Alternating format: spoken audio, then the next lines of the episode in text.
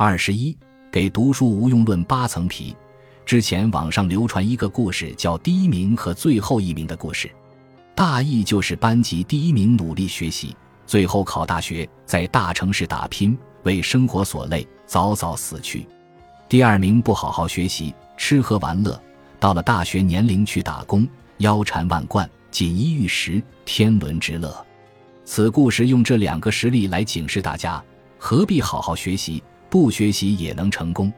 去年高考期间，有个段子列出了两份名单，一份是清朝不是很有名的状元，另一份是清朝科举不第，但是日后成为知名历史人物的落地秀才。发现人们都不认识状元们，而只认识落地秀才们，以此来告诉即将高考的孩子们：高考成功是没有必要的，高考不成功一样可以功成名就。总有人以比尔·盖茨没有毕业，乔布斯没有毕业。迈克尔·戴尔没有毕业，詹姆斯·卡梅隆没有毕业等一大堆例子，来告诉那些总挂科没毕业的人说：没有必要一定要毕业。他们会反复鼓吹，没有学历也没有问题，社会最看重的是能力。以上的例子确实存在，但是他们个案的偶然性被过分夸大为普遍性了。统计学上有一个概念叫幸存者偏差 （survivorship bias）。此概念驳斥的是一种常见的逻辑谬误，谬误而不是偏差。这个被驳斥的逻辑谬误指的是只能看到经过某种筛选而产生的结果，而没有意识到筛选的过程，因此忽略了被筛选掉的关键信息。具体说来，就是我们看到的很多传奇，是因为其身上具备的一些偶然性因素决定着它成为传奇。然而，我们却将其偶然性的成功因素放大为普遍性甚至必然性的因素，竞相效仿，最终悲剧。诸如去了省就飞黄腾达了，你也去吧；做生意就发财，我也干这个吧；要张三吃了好使，我也吃这个吧，等等。社会上很多人就是只看见贼吃肉了，没看见贼挨揍了，更没看见很多死掉的贼吃不上肉，就觉得做贼就可以轻轻松松大鱼大肉。然后就去做贼了，结果绝大多数不具备做贼能力又无视风险的人，锒铛入狱，身首异处。关于读书高考学历这件事，大量的读书无用论、高考何必论、挂科随意论就存在着这种幸存者偏差。这些论调以极其少数的个案和艺术夸张的手段来渲染读书高考学历的无用，他们用个案替代普遍。将个别学习过程出现断层的成功者作为其成功的有益补充甚至重要理由，略去了此类成功者真正赖以成功的天赋和机遇，从而制造了不学习没问题的假象，迷惑和鼓动大批学生放任自流。当然，今时今日绝对不是万般皆下品，唯有读书高的时代，学历不代表一切。在社会上实际适应和成长的能力，更是一个人长远动态的核心竞争力。但这并不等同于我们可以忽略学历、否认读书、摒弃高考。我们要看到一个人全面素质的培养和整合不依赖于读书高考学历的可能性，更要看到其不依赖于读书高考学历的局限性。有过学历断层的成功者，绝对不是因为不毕业等这些因素。事实上，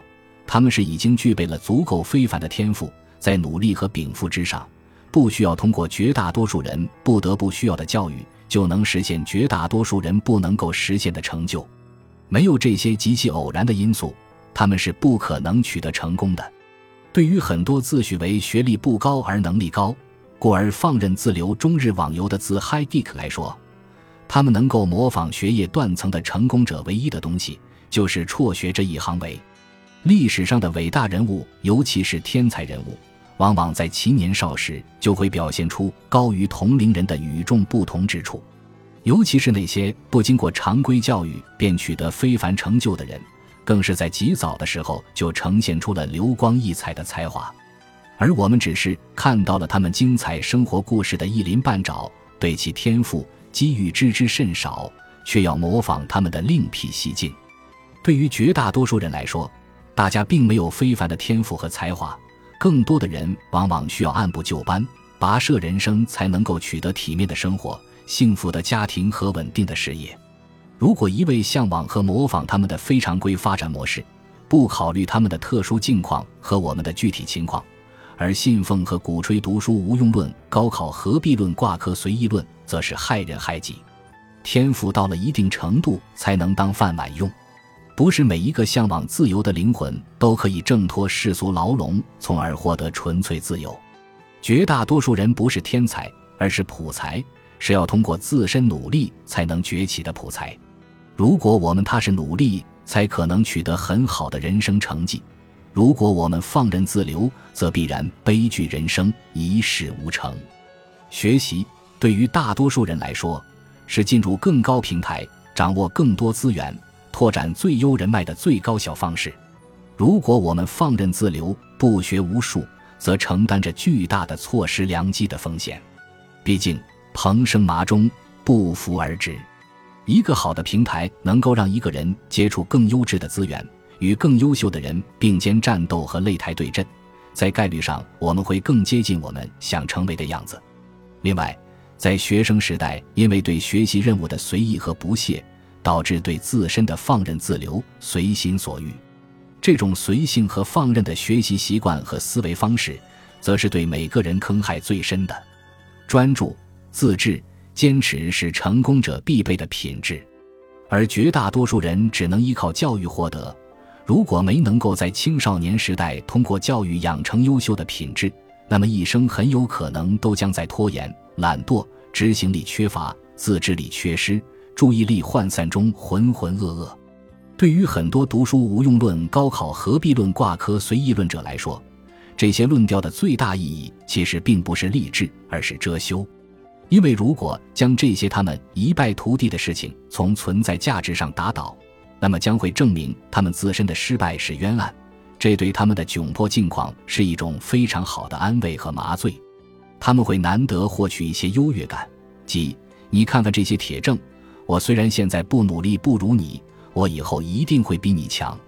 然而，事实情况是，通过学习养成了良好习惯和思维，获取了优质资源和平台的佼佼者，不断努力成长和成就；而那些终日放任自流、自欺欺人、批量吸食精神鸦片的阿 Q 们，则被越甩越远，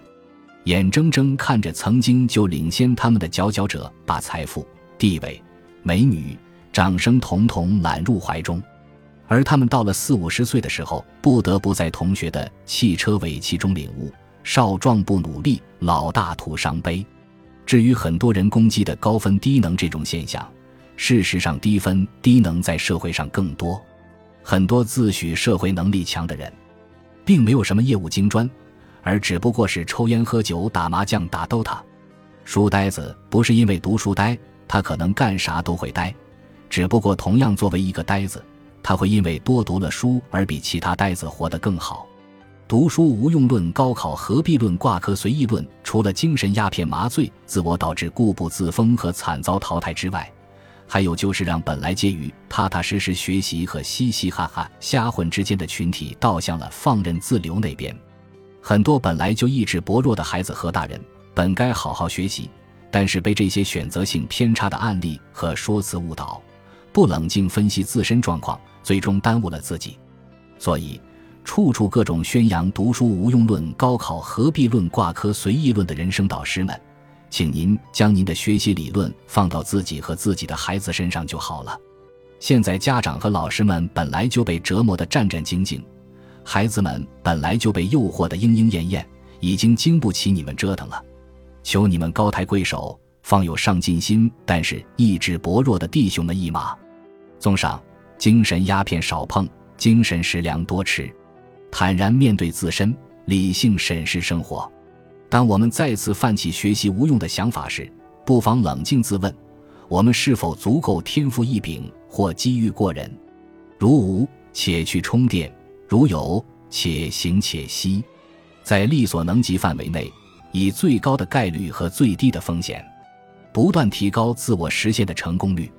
最后。以马太福音二十五比二十九一段聊表结尾，与大家共敬。因为凡有的还要加给他，叫他有余；没有的，连他所有的也要夺过来。本集播放完毕。感谢您的收听，喜欢请订阅加关注，主页有更多精彩内容。